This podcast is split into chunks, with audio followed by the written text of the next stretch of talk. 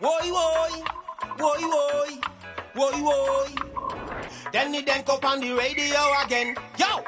If you wanna smoke free weed, grow bud yourself. You need to go plant a seed. Grow bud yourself. Make your knowledge increase. Grow bud yourself. Grow bud yourself. Hey, you guys, welcome to episode number 38 of Grow Bud Yourself. We are so excited. We have a great show for you guys this week. Uh, Nathaniel Pennington from Humboldt Seed Company and his daughter Hallie Pennington, uh, also the product executive of Humboldt Seed Company, join us to talk about uh, Humboldt and seeds and companies and a bunch more. Uh, we have a great grow segment for you guys with uh, tips on seedlings and popping seeds and germination, as well as grow Q and A. All of it brought to you by Excelsior Extracts, Diamond Cutco, and Sweet Leaf Plant Nutrients. Stick around, episode 38 coming at you.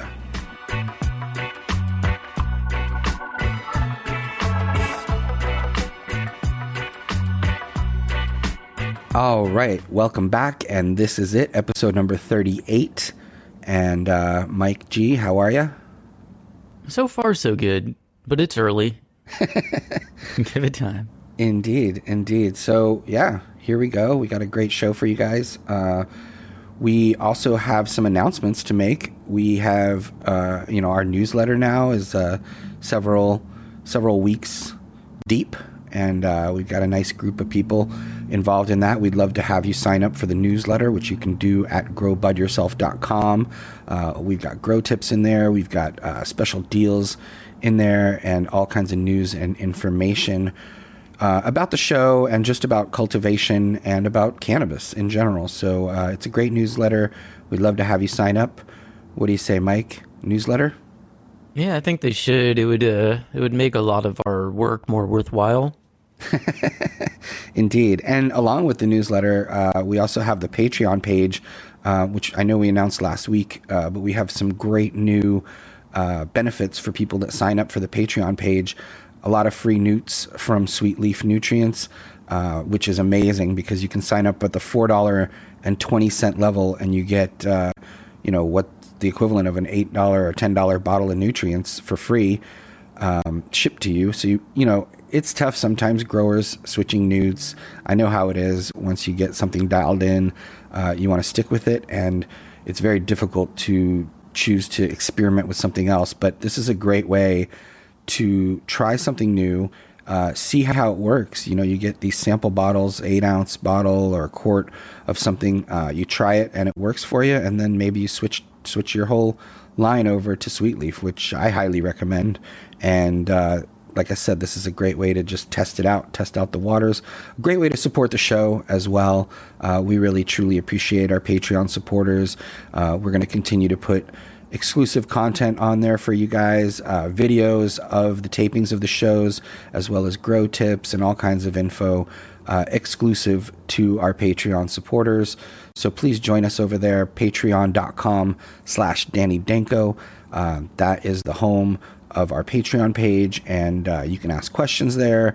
You can interact with other listeners there, and you can support us there, which we really truly appreciate. And uh, again, you get all kinds of benefits. So thank you for your support if you're already on the Patreon, and uh, anybody out there who's listening to these shows and enjoying them and and wants to participate more and support the show, please join us at patreon.com slash danny danko uh, we're also on Facebook, Twitter, and Instagram, uh, so check us out there as well. Yeah, and speaking of uh, Patreon, uh, members there can can check out the bonus video from the interview we have on this episode, and that's going to be out, you know, a day or or two after this episode drops. So definitely go check that out. Yes, indeed. Before we get to that interview, actually, I wanted to get your take on some of the uh, the events of the day. Actually, it's just one event that's been on my mind, and it's um, you know, you think you know somebody, and um, and you have a certain maybe a you know preconceived notion, or maybe it's a justified idea of what this person is, and then they do something that that takes you a little bit by surprise. And uh, I, basically, I'm having a little bit of trouble wrapping my head around this, and I wanted to to get your take on it. So, uh, Donald Trump, maybe you've heard of him, uh, recently lost his job, um, but before he did, he granted clemency to 12 uh, long serving, nonviolent marijuana prisoners and uh, commuted their sentences. And it's kind of extraordinary. These are people that had been serving uh, 20 plus years of multiple life sentences in some cases that were left to stay in jail uh, when Obama denied them clemency four years ago. Uh, Trump let them out, 12 of them. What do you think? Yeah.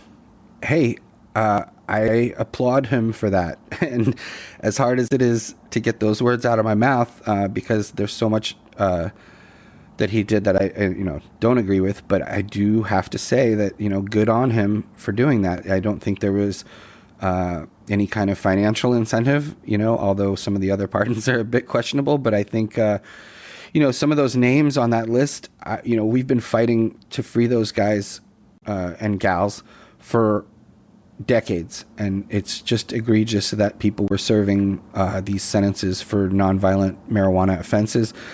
So I applaud him for that. I think it's a good move. I really, I wish Obama had done it, and I wish both of them had freed more of these people because it's not like there's all of them are, are out now. There's still plenty of people locked up, and uh, you know, I know a lot of the people that have been fighting for this for many, many years. Our friends at Seattle Hempfest, our friends at Boston Freedom Rally, our friends at uh, you know Life for for Pot, and all these great organizations.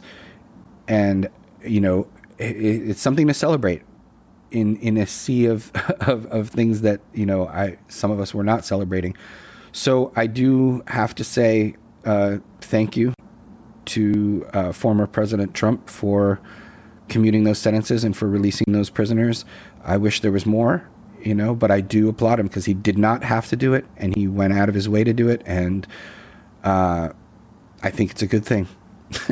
and to make as crazy this, as it is to say, as crazy as it is to say, and to make this even more kind of perplexing, to make this uh, make my head hurt even more. Apparently, this was pushed by Jared Kushner, and then it was agreed to by Trump. I'm I'm I'm a little bit floored, and I'm almost like looking for something, uh, you know, suspicious behind it. But there just isn't. There doesn't seem to be anything there. That just this just seems to be a just and and decent act. So. Well, that's interesting, and like I said, I, I mean, when someone does something commendable, you commend them, and I think that's a commendable thing that, that happened. I think, you know, there was some signs earlier. Uh, I remember Kim Kardashian, of all people, was like, you know, fighting for other people's freedom, and and got into Trump's ear, and and he did commute other sentences uh, during the term as well. He didn't save it all for the end, so hey, you know, I do have to say that I do commend him for those pardons in particular.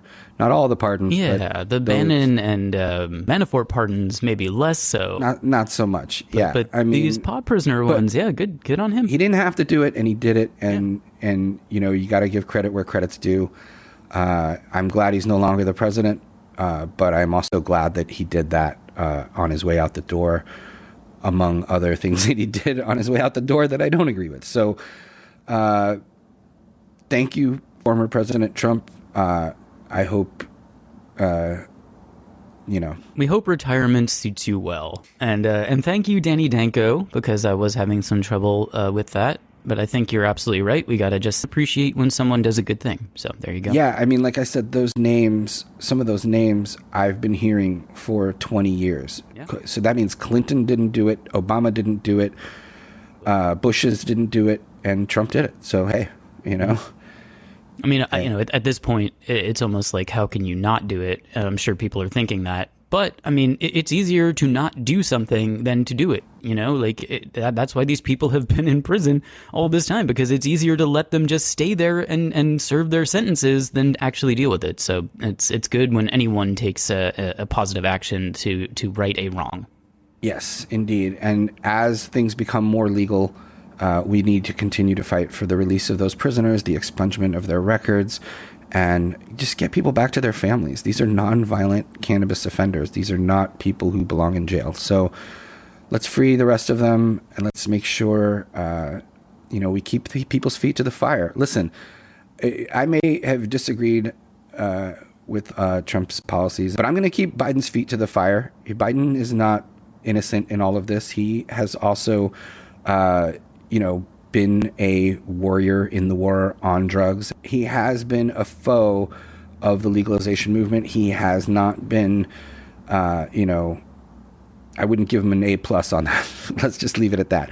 But again, he has, you know, evolved over years, and his policies have changed. And I think Kamala, you could say the same about.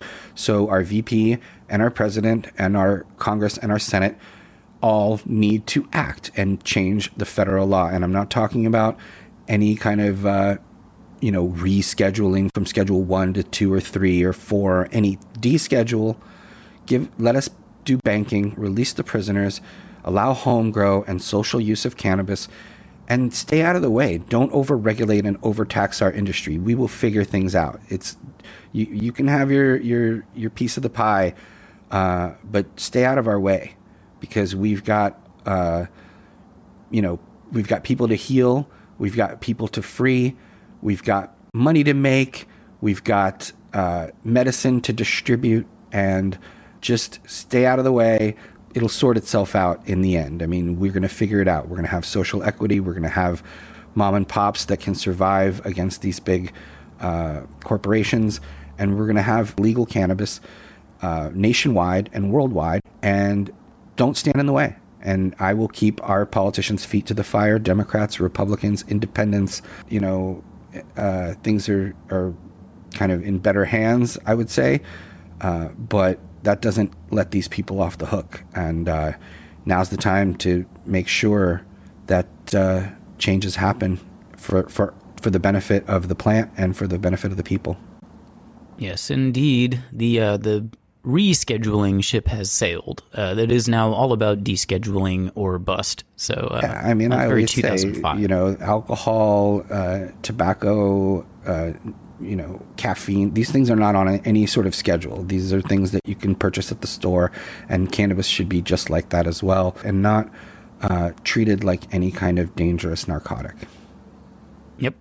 Okay, so that was our uh, weekly, I guess, pot policy rant, where we just talk about stuff that we would like to change, but we have other stuff to offer. We have a great interview with uh, Nathaniel Pennington of the Humboldt Seed Company. Yes, indeed. And his daughter Hallie Pennington joins in. Uh, also, you know, the product executive for Humboldt Seed Company, and they are celebrating 20 years of uh, selling seeds out of the U.S., which is an, amazing. So, uh, yeah, without further ado, why don't we uh, take a little break and get back to you guys with our interview uh, with Nathaniel Pennington and Hallie Pennington, the father daughter duo of Humboldt Seed Company, right after these messages.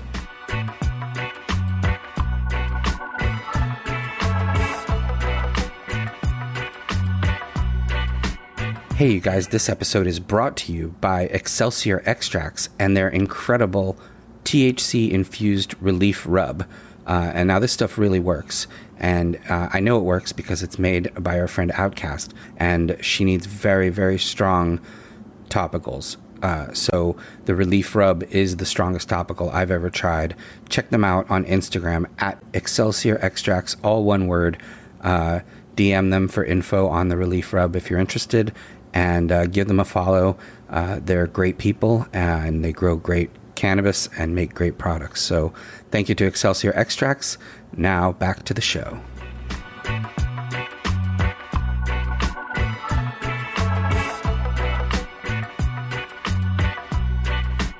All right, welcome back. And we have a special guest for you guys this week. It is Nathaniel Pennington of the Humboldt Seed Company. Welcome to the show, Nat. All right. Thanks very much for having me. All right. Um, now tell me, uh, Humboldt Seed Company makes me think of, you know, the Emerald Triangle of California, obviously. Um, so tell me how you ended up in Humboldt to begin with. You're originally from the East Coast, right? That's right. Yep. Yep. I'm from Philadelphia, New York, uh, East Coast, and came out here when I was 18 years old and landed in Humboldt County just really traveling the country with my, you know, at the time girlfriend. We actually didn't really make it very far after embarking on our journey, but she was definitely helped me kind of get out to see the world. So Right. So, uh, so you wound up. We're talking about uh, 1995 or so. So That's this was right. still. This, we're still talking about the guerrilla growing days um, before Prop 215. Um, tell me a little bit about how how it was back then and what you were involved in. Yeah, it was very, very different. And, you know, we did pass Proposition 215 in 1996. And that was like the first time I voted as an adult, uh, was voting yes on Prop 215. And, you know, obviously a big shout out to Dennis Peron and all the folks that helped put that voter initiative together because I believe that that was really the beginning of this revolution in, in cannabis that we're seeing right now.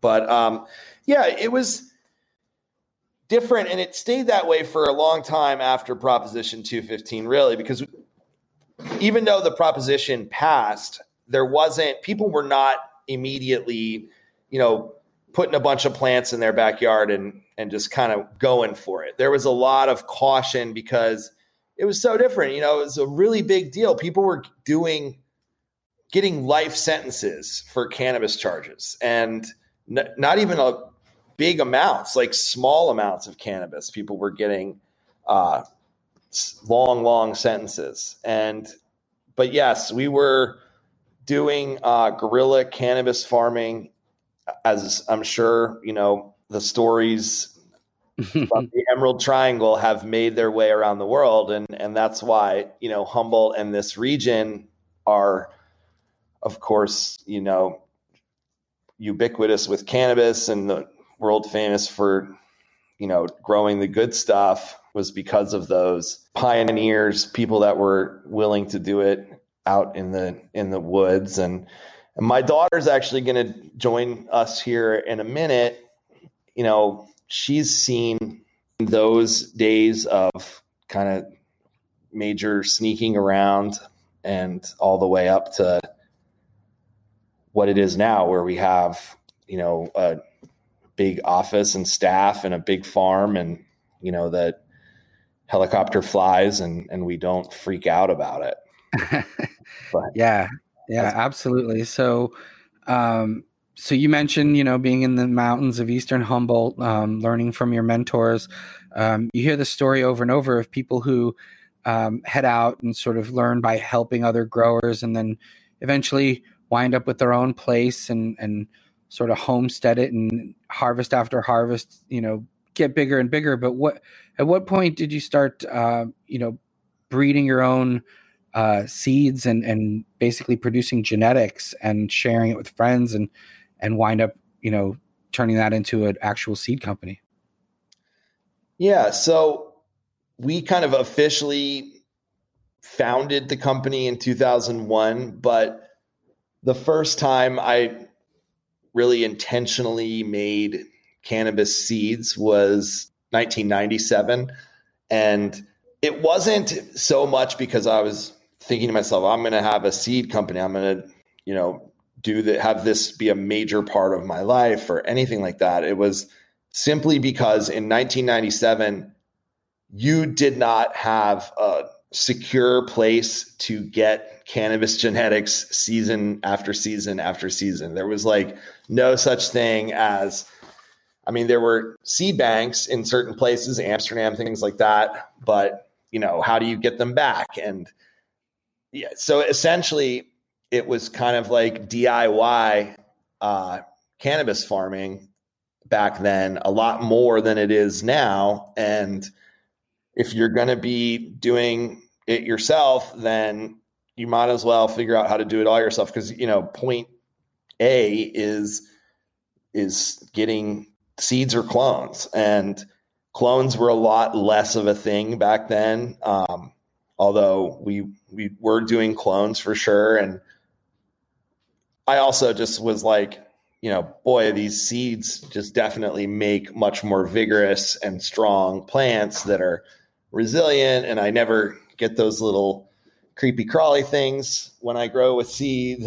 And so i i also had like kind of a preference. But yeah i started breeding in 97 if you could call it breeding, it was just crossing things so that I could have, you know, grow weed again the next year for sure and not have to wonder if, you know, like I could get clones or whatever. And so it quickly evolved into where it was a business. And I always kind of like credit, uh, you know, a girlfriend at the time who was like, I think that you should be charging money for this. Like, why do you keep having, you know, every winter you're having this like dude bro after dude bro come up and get seeds from you and uh they just bring beer because that's all you tell them to bring. You're like, can you please bring a six pack? and like, we're,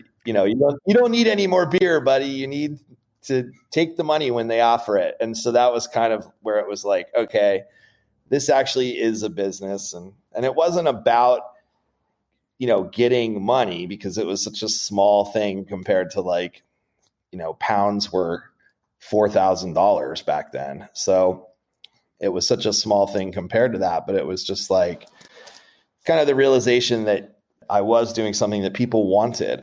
Anyway, yeah. Um, then, you know, before I knew it, I was like, you know, shit, this is Humboldt and and I should try to formalize this thing and went on down to the courthouse here in Eureka and got a business license. And I think honestly that we were probably like the first cannabis company to get a business license in Humboldt County because if you think about it, you know, it's like not a name that has to be cannabis seeds. Like Humboldt Seed Company is just, you know, Yeah, right. when, when I was at the courthouse, they were like, so it was kind of funny because, of course, I wasn't prepared for the questions that they ask when you get a business license. And one of them was, you know, what's your address? And I'm just like, oh, shoot, why didn't I think about that? They're going to ask me where my address. I don't want to tell them where you know my farm is and whatever and because by then we were doing proposition 215 growing uh but it was still fairly like clandestine feeling you know it was kind of this and Well, yeah, you're you know you're coming up on the 20 year anniversary of uh, forming up the company, but uh, going back, what were some of the strains that you were working with at that time um, that were popular 20 years ago in Humboldt? Yeah. So one that I always, I mean, there's Trainwreck, which came from Arcata, apparently. Uh, that was like a little bit before my time that that strain came about, but I've heard different stories. But the predominant story is that it's an Arcata uh, created strain, but I don't know for sure. So that one was there. Another one that was really kind of popular at the time that I always thought was a little funny was there's this place called Salmon Creek, and it's in kind of more southern Humboldt, and it's it's a really awesome place to grow cannabis, and people kind of you know flocked to that spot in particular, and so there were a lot of grows up there, and there this strain came out called the Salmon Creek Big Bud, and it was awesome. It made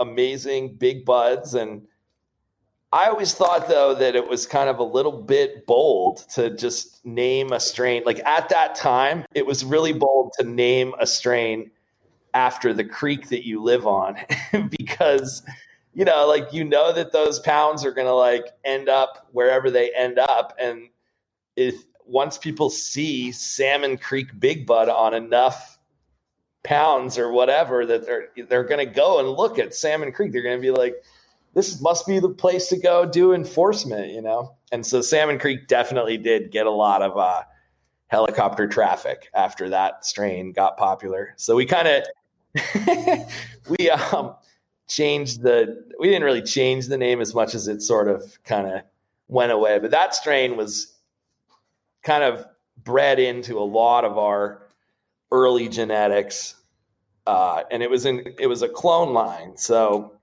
it was nice because I could get it every year, and I could cross whatever I had been working on into it and see all these different expressions that would come out and it was really helpful learning about you know how the plant reacted when you you know did intentional breeding projects and it's kind of getting a feel for what you would get what you would end up with. But some of the other ones just to mention a few quickly were Matanuska mist was a big one which is like kind of alaskan thunderfuck similar uh, purple haze or purple craze it was also called at the time.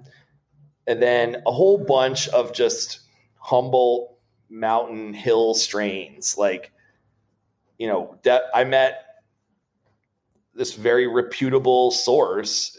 Um, my friend sierra's father said in 1968 i flew to afghanistan and specifically to get cannabis seeds and and got them back here into California and he was like I know for a fact that that's where so much of the different, you know, kind of indica Afghani type cannabis uh, came from because, you know, of course, he just spread the seeds all over the hills of Humboldt and Mendocino. And so but we didn't name those ones so much. You know, we didn't always have a name back then. It was just, it was good. Humboldt County Kind Bud was sort of. right. And uh, also, Big Sur Holy Weed is one I hear a lot about. Yeah, uh, but not. I don't have a lot of information about it. Do you know anything about that Big Sur Holy Weed and, and what that's all about? Yeah, you know, the person to talk to about that is uh, Mojave um, Richmond, I think is his name. And we we had a long conversation about it because of some genetic research we were doing, but him and Robert Clarke a little bit. Uh-huh. Those guys, but I think that like Mojave might have some of the seeds from back then because he could have uh-huh. been involved with the creation of it. But it's very it's somewhat similar to Trainwreck, honestly. So I think that they might have a sort of a uh, a family linkage back historically.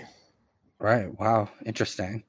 Um, now, uh, another thing you guys are known for uh, at Humboldt Seed Company is, uh, you know, biodynamic farming and, uh, you know, being carbon neutral or close to carbon neutral or maybe even carbon positive. And, uh, you know, what what is that all about? And and you know, how can people because because lots of people are getting interested in growing, but I don't think they really understand what you know uh, how to grow in that way. You know, where you're actually um, involved in the restoration of the soil and the and and uh, and and all of that. So, can you uh, tell me a little bit about that, and and even maybe some of your work in salmon restoration as well?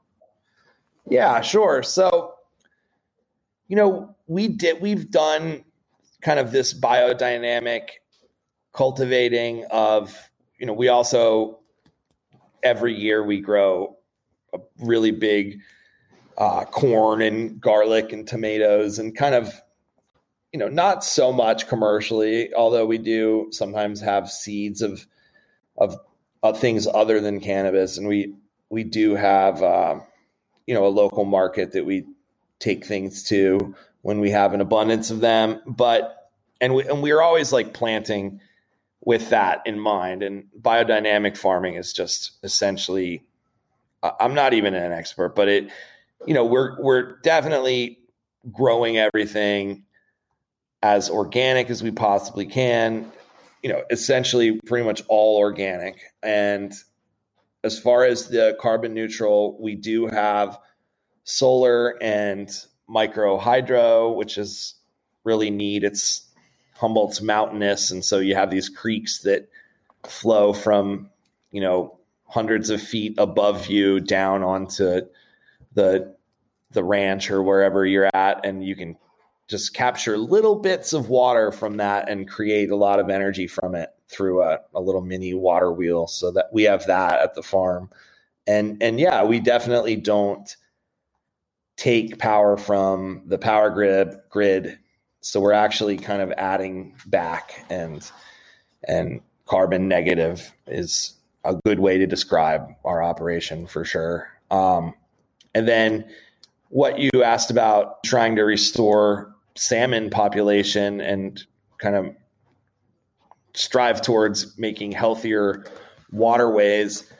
What we did and what a passion still is is uh, trying to fix up the rivers out here in Humboldt. And ironically, for a while there was kind of this, you know, the cannabis farmers and the, you know, environmentalists or whatever you want to call it were pitted somewhat against each other. And this was just about four or five years ago. There was this, I don't know, it was, uh, there was some truth to that cannabis had maybe done some environmental harm because of this green rush and because so many people had heard that oh you can move to Humboldt County or or just that you know north northern California in general and grow a bunch of cannabis and, and get rich. And so of course people wanted to kind of abuse that. And next thing we knew we had folks that were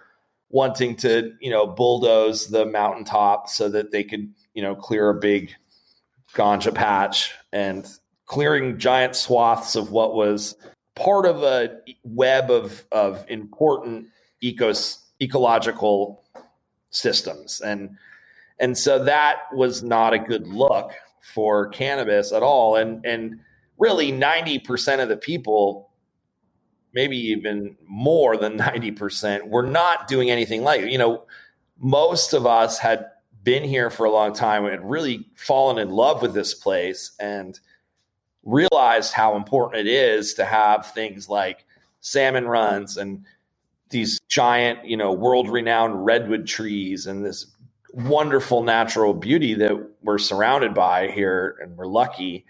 And you know all of us didn't want to change that at one bit we wanted to keep that as you know preserved as possible. It's a living soil. It's an ecosystem that all works together.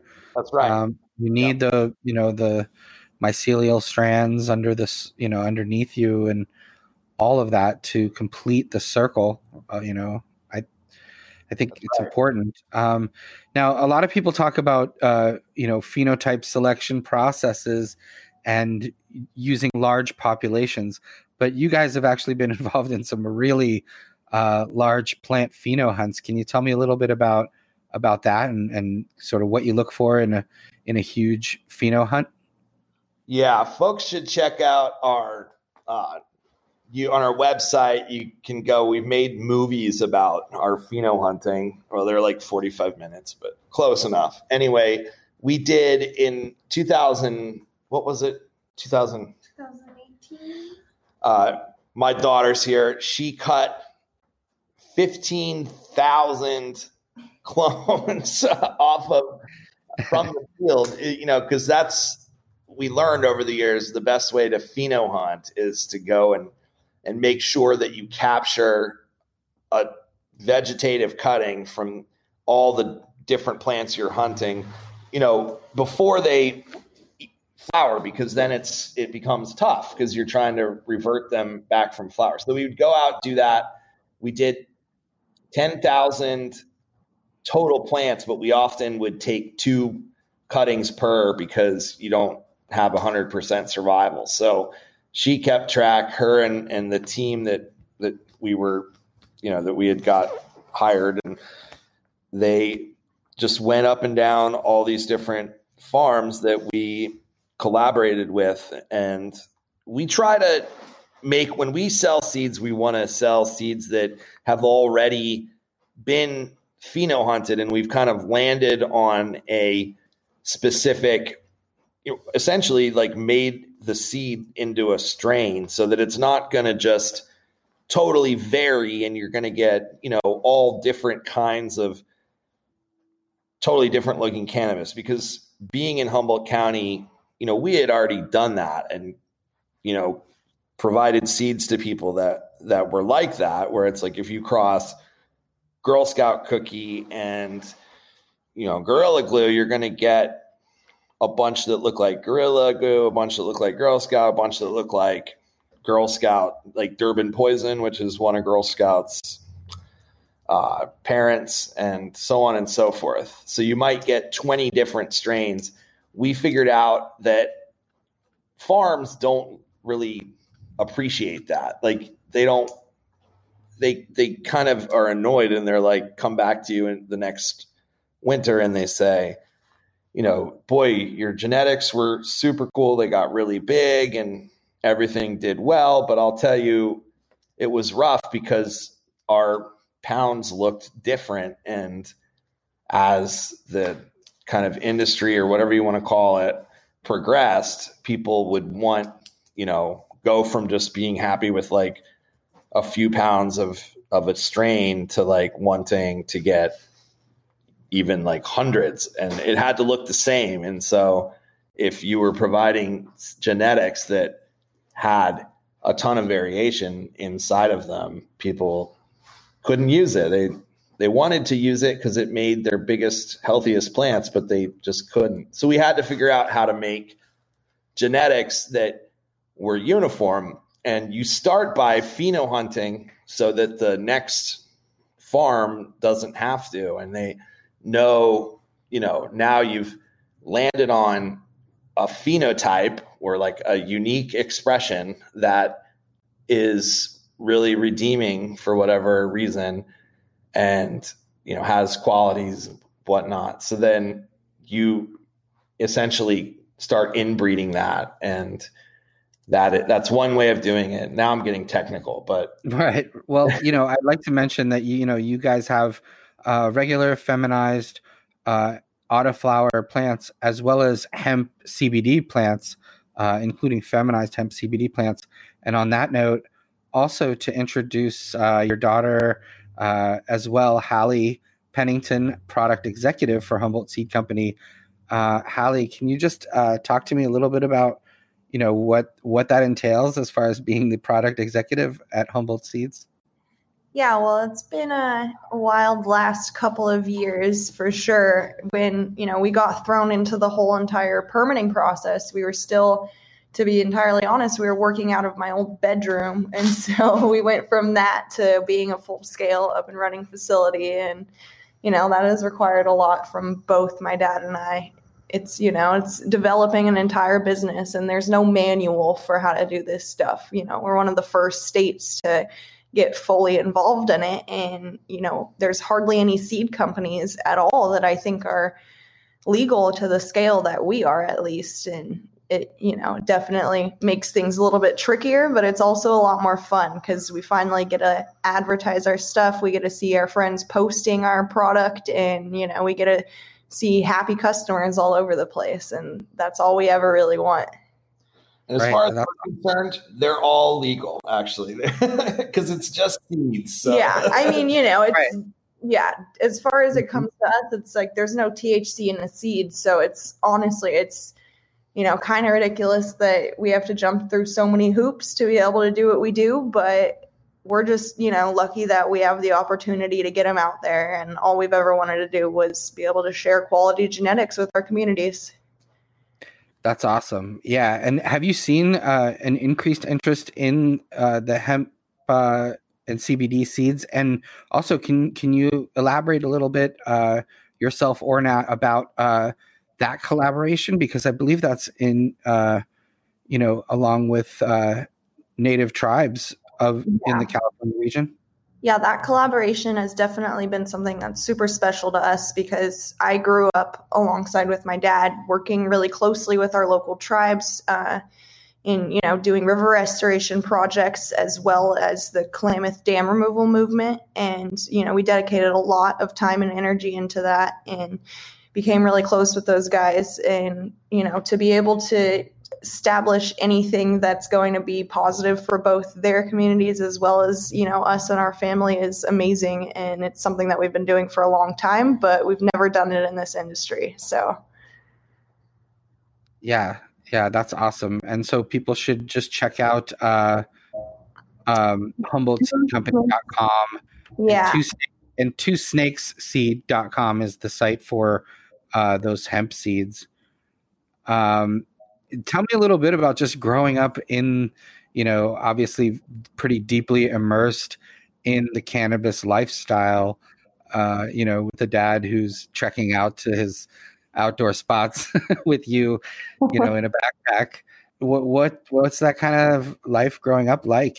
You know, for me, I never really thought much about it because that's just, you know, where I was born and what we were doing. It was like we did all sorts of gardening, and I never really recognized the cannabis plant to be anything different than a tomato or a corn patch or whatever we were doing at the time. And so, you know, I kind of have gotten the picture a little bit more the more I grow up that it's not necessarily the average you know lifestyle to be born into but i feel very fortunate to have got to grown up with the plants in all aspects whether or not it's just our veggie garden or you know our fields of cannabis. It's you know it's just kind of a lifestyle and it's the same as almost you know any farmer. It ties you in with nature and your surroundings and it's you know given me the ability to always appreciate growing my own product and you know acknowledging what goes into the things you grow because that's you know realistically your you know fuel for your whole entire body and your well-being.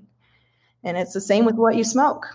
Absolutely um, speaking of which um, what are some of your favorite strains or nat's favorite strains uh, of of your of your you know seed company Gosh, that's always such a tough question for me to answer because honestly, we've always strived to provide a lot of variety in our seed catalog. We know everyone has different preferences, and even for me, it just depends on the time of day, to be honest. But some of my all-time favorites, of course, I love the blueberry muffin. The you know the taste is incredible. I don't think I've ever smoked anything that quite compares, but our newer hibiscus line that one's one of my favorites as well and then we have a few really exciting ones dropping this year like uh I, one of our new strains the jelly rancher is i think probably going to be one of my all-time favorites i haven't gotten to smoke quite enough of it yet unfortunately but i think i'll be smoking that all season this year so oh right on i kind of find the gassy strains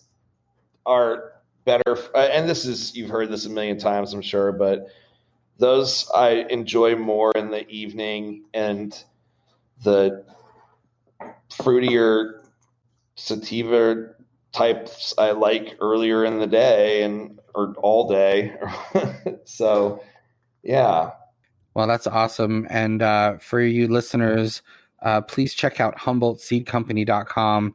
You can see some incredible strains there uh, the blueberry muffin just mentioned, but also uh, Humboldt Dream, Jack Herer, uh, Lemon Kush, tons of just really incredible strains with pedigree from Humboldt County.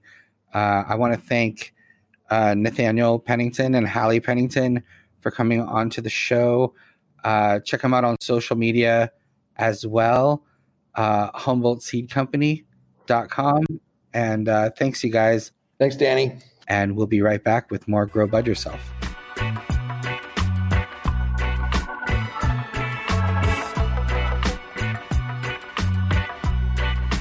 Hey guys, Grow Bud Yourself is so proud to be sponsored by Sweet Leaf Nutrients. They have an incredible line of organic and synthetic nutrients, uh, amazing amendments, great stuff on their website. And using the code DANKO15, you can get 15% off of everything at sweetleaf.com. That's S U I T E L E A F. They have amazing organic fertilizers, amendments, indoor hydroponic grow tent kits uh, smell proof bags, duffel bags, all kinds of backpacks, and an incredible line of newts that work wonderfully with cannabis. We got a great promotion going on with Patreon where we're giving away sweet leaf nutrients at those different levels and lots of promo codes there as well. So we are just super psyched to have Sweet Leaf on as a sponsor for the show, and we hope that you will also support them.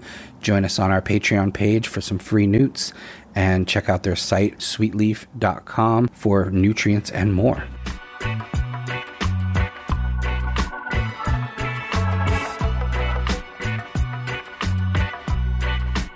All right, welcome back. And uh, yeah, nice interview there with Nathaniel and Hallie, Humboldt Seed Company. Uh, great organization. And we are now, I believe, in the cultivation section. And I want to do a little bit of uh, seed talk. But first, let's talk about our sponsor for the cultivation section, Diamond Cutco trimming scissors. These scissors are incredible. These are the connoisseur's choice. They're made for growers by growers uh, with conscious ergonomic designs. So you know, trimming is fun for the first couple of hours or so. You know, the the novelty wears off and the fatigue kicks in, and that's when you really need uh, connoisseur standard trimming scissors. And Diamond Cutco has uh, a variety of products five different types of scissors, different sizes, different handles, different materials, but all very, very useful.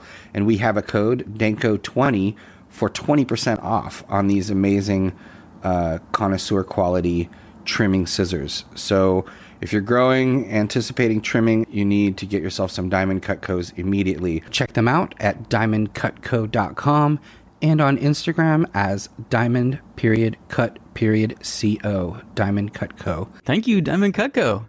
And welcome to the cultivation segment. Our listeners, I think, know um, we did this strain last week.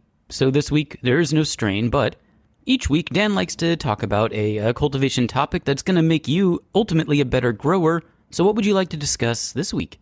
Yeah, well, because we had, uh, you know, uh, Nat from the seed company there on the show, I'd like to talk about popping seeds, germination. Uh, I know we've talked about this before, uh, but it's so important to germinate seeds properly, especially if you're paying, you know, 40 50 or $100 for a pack of 10 seeds. Uh, if they're regular seeds, you're going to get probably about half and half males to females. So now you're talking about, you know, four or five seeds that are going to be, uh, you know, viable females. And, you know, it's just super important that every one of those seeds pops properly. So I'm going to take you through a couple of different simple, effective techniques.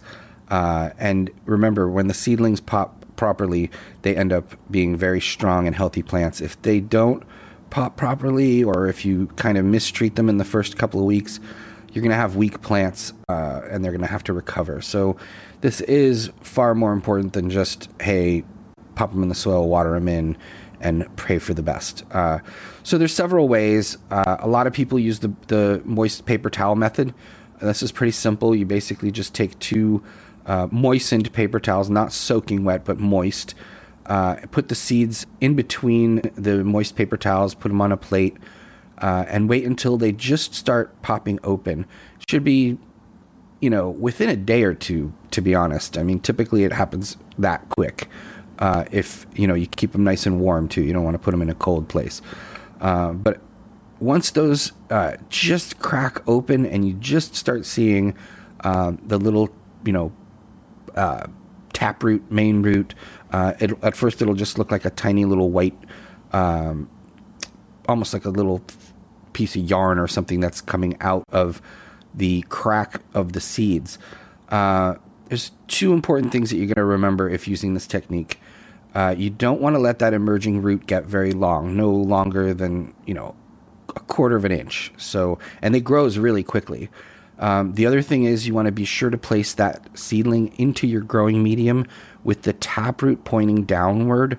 Uh, you don't want to have the have to have the taproot turn around and um, basically confuse that seed into thinking it's upside down.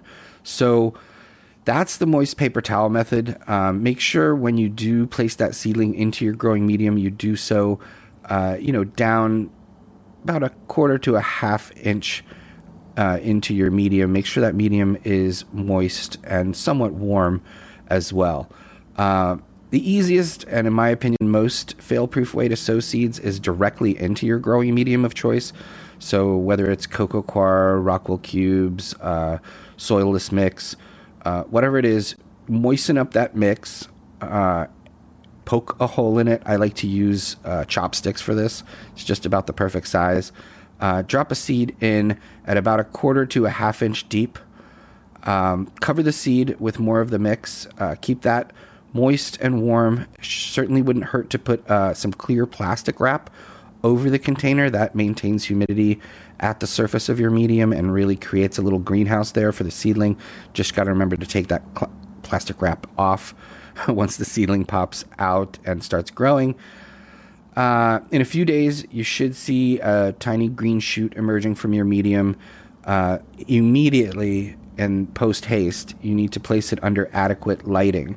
You don't want this thing stretching. Uh, and you also don't want that lighting to be too hot or too close to that seedling. So it's very important to you know judge this wisely, uh, and that'll keep your seedling strong and keep it from stretching. And that's very important down the line because a couple of inches of stretch when its tiny seedling ends up being a, a foot or more once the plant uh, gets bigger and matures. So nice to keep them short, stocky, strong, so they can hold up all the bud that you're going to be growing on them in the future. Um, another thing is take care to maintain sanitation standards uh, with your seedlings. You should do this all the time, but especially during this uh, very crucial early stage. Fungal infestations and things like that can really destroy your seedlings very quickly. So you want to keep your grow room clean. Uh, start with a good quality medium. Don't reuse uh, mediums for seedlings. Uh, use clean containers. Wash your hands, uh, and your seedlings should get off to a good, strong start. And like I said, just get them under light and uh, keep them nice and, and short and stocky, and you will an amazing, strong plant from your seedling. All right. Good advice as always. So thank you for that. And uh, now it is time for us to uh, take some questions from our listeners. If you have a question that you'd like answered on this show, you could uh, you can get a hold of us. Uh, email is the best way. That is info at growbudyourself.com. Uh, what do you say we jump right in, take some questions? Let's do it. All right. This uh, first one is from Jeff, who writes Hey, Danny and Mike. I have a question about flushing a nitrogen toxicity in my organic soil if I flush a few gallons of water through my organic soil to get rid of my nitrogen toxicity, would this not flush away the rest of my amended nutrients? Do you have any suggestions on how to fix a nitrogen toxicity issue? Uh, what would you say to Jeff? Yes, uh, Jeff. Unfortunately, yes, when you flush uh, out a particular nutrient, you flush out everything that's there. So, uh, you've you've determined a nitrogen toxicity. I'm assuming you've got like some burnt leaf tips. Uh, that's usually the first sign. Just real dark green uh, growth, and then the leaves leaf tips start burning uh, due to too much nitrogen. If you've determined that that's the case, uh, you definitely want to flush. I would say a little more than just a few gallons. Uh, I would really just flush your medium out as much as you can, and then you're going to have basically almost an inert medium. You're going to need to add back all the nutrients. So, you know, the nitrogen, phosphorus, potassium, uh, calcium, magnesium, all of the micronutrients, uh, any amendments that you had, but you don't want to just rush right into that. I mean, in my opinion, you want to flush, uh, get everything out, um, start seeing a little bit of healthy growth, and then um, start with you know quarter strength, half strength of what's recommended uh, on your bottles. Give them a nice light feeding, uh, and and and boost it up as uh, as you go along. But you really don't want to go right back to a toxic setting after flushing. So, you know, be gentle. Certainly, not everything is flushed out when you flush. So, keep in mind that there's going to be some uh, residual uh, salts and, and things that are still remaining um, and weren't flushed out. So just be gentle on that first feeding. Um, like I said, try a quarter to a half strength, and you do you do definitely have to replenish nutrients after flushing, uh, and that includes all of the nutrients because again, you can't specifically flush out one particular newt and keep the others. All right. Uh, Danny says, "Be gentle, Jeff." Uh, we hope that helps you out. Nitrogen toxicity is hard to say for some reason. I think it's because I'm not sleeping well. But um, okay, uh, thank you, Jeff. Let's move on to uh, Bud Dy, which also looks like Buddy but with a space. But I think it's Bud Dy. Anyway, he writes, uh, "Hi, Danny and Mike. Uh, I love your podcast. I'm currently binging, trying to get caught up." And then Bud Dy, he's pondering several things. So. Um, he writes, My question is regarding exotic strains. What qualifies a strain to be exotic? What is exotic? What makes an OG an OG? Uh, thanks, and keep the episodes coming. So, what would you say there to Bud DY? Okay, uh, it, it's an interesting question because you know th- th- these are the ways that cannabis is sold. A lot of times is oh well, this is exotic. Uh, you know this is the runs or this is the the real you know gelato or whatever it might be. Um, what qualifies a strain to be exotic really is just kind of at the mercy of the general public or whoever you're speaking to. Uh, you know, people will call it exotic because it's a buzzword. Um, as far as OG, what makes OG OG? I mean, OG is is a Kush strain. Uh, if you have the real OG Kush, uh, it's pretty recognizably uh, dank. It's, you know, it's very earthy. Uh, I mean, I would say cushy, although that's not very descriptive unless unless you know you dabble in a lot of different Kush strains. Uh, kind of uh, light colored, but with like dark leaves. Um, very frosty. Um, not there's not usually big, huge buds in OG Kush. It's typically uh, kind of like medium sized to small nugs. Uh, but yeah, it, it's interesting. You hear, you know, it, it, back in when I when I was younger, you would hear, "Oh, this is hydro. This is hydro," uh, or "This is you know kind bud" or whatever. These are just basically, and, and the word exotic is just a modern day version of that. It's it's a uh, almost want to call it a misnomer, but it's it's not. It's kind of just a vague way to describe something that's really good. And once you actually know the strain names and things, uh, it becomes a little more uh, understandable. Uh, but you know, a lot of times people are just calling something exotic because it, that has a good ring to it, and that's what they've been told. And and you know, typically it means it's more expensive, and hopefully it means that it's really, really high quality. You know, so that's really kind of what that term means. I don't think there's any specific things that you can say. Oh, this strain is, you know, falls into the category of exotic, although you know anything that's hot and new would do so. So you know things like I mentioned, Runtz, uh, gelato, uh, wedding cake, uh, you know, all the cookie kind of um, sweet, new, uh, fancy strains that are less gassy in many cases. Those are considered exotic. So that's kind of where that's at. Um, uh, happily would take uh, comments from listeners who, who think that you know they may be able to define exotic a little better than that. Um, so if you you know if you think the term means something more than what I'm saying, please you know write us back and let us know if, if there's a specific thing that makes something exotic. But to me, it's just one of those terms. And again, OG, same thing. It's like if it's the OG Kush it's the OG Kush, but uh, just calling something OG doesn't necessarily make it so. Yeah, fair enough. Um, and so while we're at it, what makes uh, dancing exotic? uh, I would imagine, you know, the, the, the fewer garments, the more exotic. Oh, okay. Up to a point, I guess. You know, and then it becomes a little more erotic. I guess. Good to know. I don't know, but exotic dancers is that what you that what you're referring to? It is, yes. Okay. Um, thanks, All right. Bud DY. We hope that answers your question. We're here for all of your questions, even your gym teacher questions. You can come to us with those, and we will do our best to help you out. Um, let's hop over to Facebook where Daniel writes Hey, Danny and Mike, I love the podcast. My question is What do you guys think is the optimal distance between tops? How much individual space does each top need to reach its optimal potential? What do you think? Yeah, I mean, optimal distance between tops is basically so that the leaves aren't quite, you know, overlapping, I would say. Um, and even if they're touching, it's not really optimal in many ways because uh, bugs can kind of crawl along on, and switch from top to top and things like that. If you really want optimal tops, I would say you want them to be separated.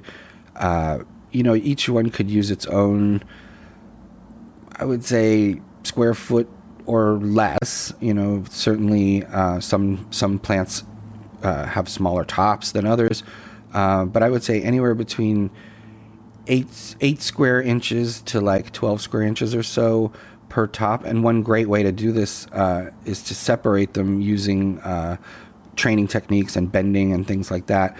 Uh, to separate them and give them their each individual space, but in some cases you see extreme, you know, screen of green type situations uh, where each top could could only be in like a four inch by four inch square space, uh, and still be doing great and filling out. Um, but as far as optimal distance, you want some air circulation, you want some distance between the leaves in, in many cases. So I would say optimum would be eight by eight or larger, but in some cases you can go six by six or five by five.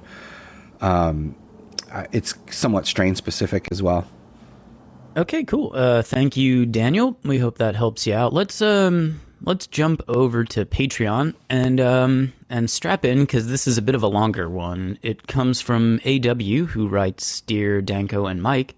Um, I've been a huge fan of your podcast, having listened to all of them, dating all the way back to uh, episode one of Free Weed. Thanks to you, I've excelled in my learning process and I have had some really great uh, personal harvests, something that certainly would not have happened without your podcast and book. That's cool. Yeah. Uh, okay, on to my issue. Uh, as I've mentioned, I've had some success or possibly a lot of beginner's luck. Recently, I've harvested four hermaphrodites from two separate grows, and I think it may be due unknowingly to stressing my plants. However, I wanted to get your opinion. Here's what I'm dealing with. Uh, I have a small nursery in an old repurposed armoire. Uh, this is where I place my small seedlings until they're ready for my veg tent. Usually, after two to four weeks, the temp is around 70 degrees, humidity is around 50%, and uh, there's two humidifiers in the room. The light cycle is 18.6. My veg tent is 3 by 3 the same atmospherics as the nursery. However, the times are not synced, meaning the 18.6 schedule is off of the nursery cycle. My plants spend at least four weeks in the veg tent. My flower tent is also 3 by 3 with the same atmospherics. The light cycle is 12 by 12 and not synced to the veg tent or nursery. Uh, I've done some investigating. This is what might be the culprit. My light cycles are not synced, I recently spotted a light leak in my flower tent. There are high temps in my tents, upwards of 85 degrees. My light timers are old Christmas light dial timers. And here's some other factors he lists. Uh, the herms have been from four separate strains. My water is pH'd from 5.8 to 6.3. I've had luck with two autoflowers that did not herm during the same grow. And the plants are in 5 gallon cloth PVC radical bags in Fox Farm soil? I know that's a long question, but this has been driving me crazy. So, what would you say to AW? What do you think is going on there? Yeah, so uh, I think you diagnosed the problem uh, by saying basically that uh, you know the temperatures get upwards of 85 degrees, which can stress your plants out. But obviously, I think it's the light leak in the flower tent. Um, so you mentioned that you know you spotted a light leak.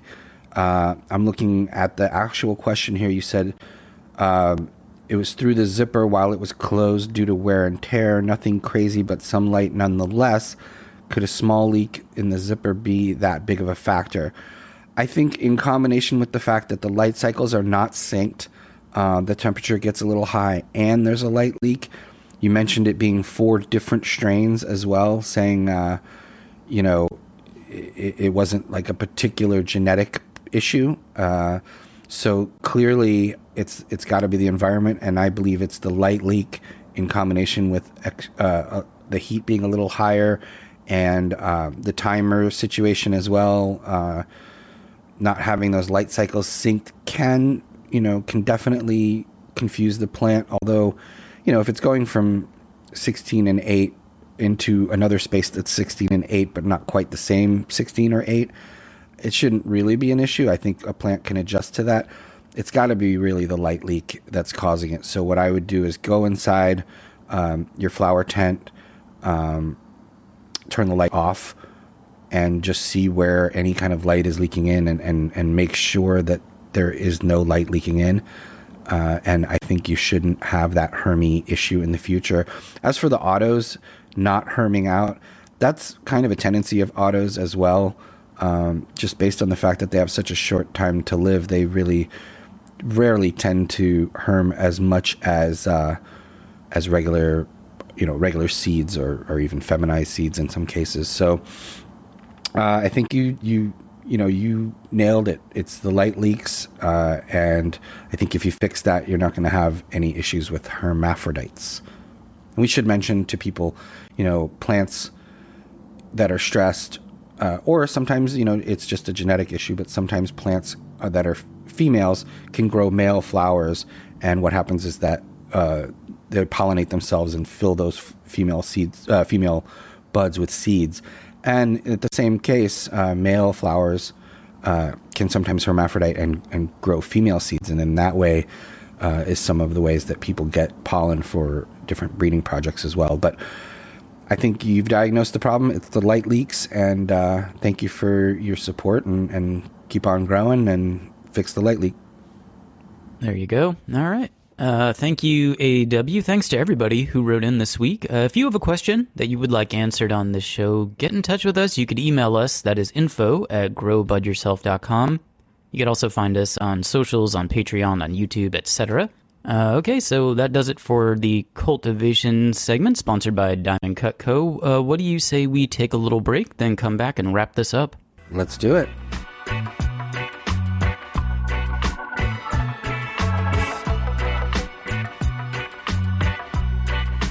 All right, we are back and we are in the wrap. Yes, indeed. So I would like to thank DJ Jacques and Winstrong, uh, Nathaniel Pennington, and Hallie Pennington of Humboldt Seed Company. Thank you very much. Uh, as always, Excelsior Extracts. Uh, check out their, their pain relief rub on Instagram. Uh, Sweet Leaf Plant Nutrients. Get your free Sweet Leaf Nutes by signing up at patreon.com.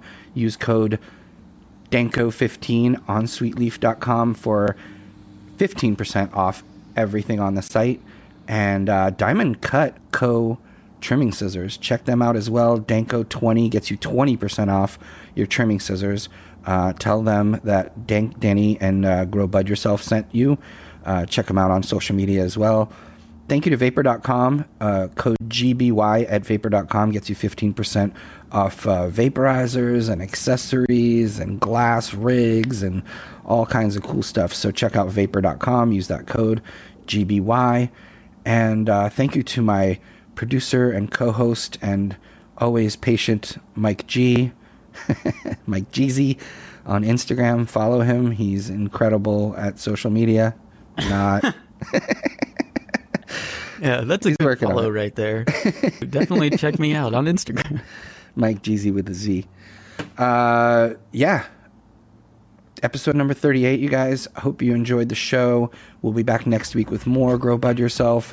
Um, please uh, support our Patreon, support our socials, and spread the word on growing the good, kind bud at home for yourself and your friends. I think that's a wrap. What do you think, Mike? Yeah, let's do it. All right, let's put this one in the books.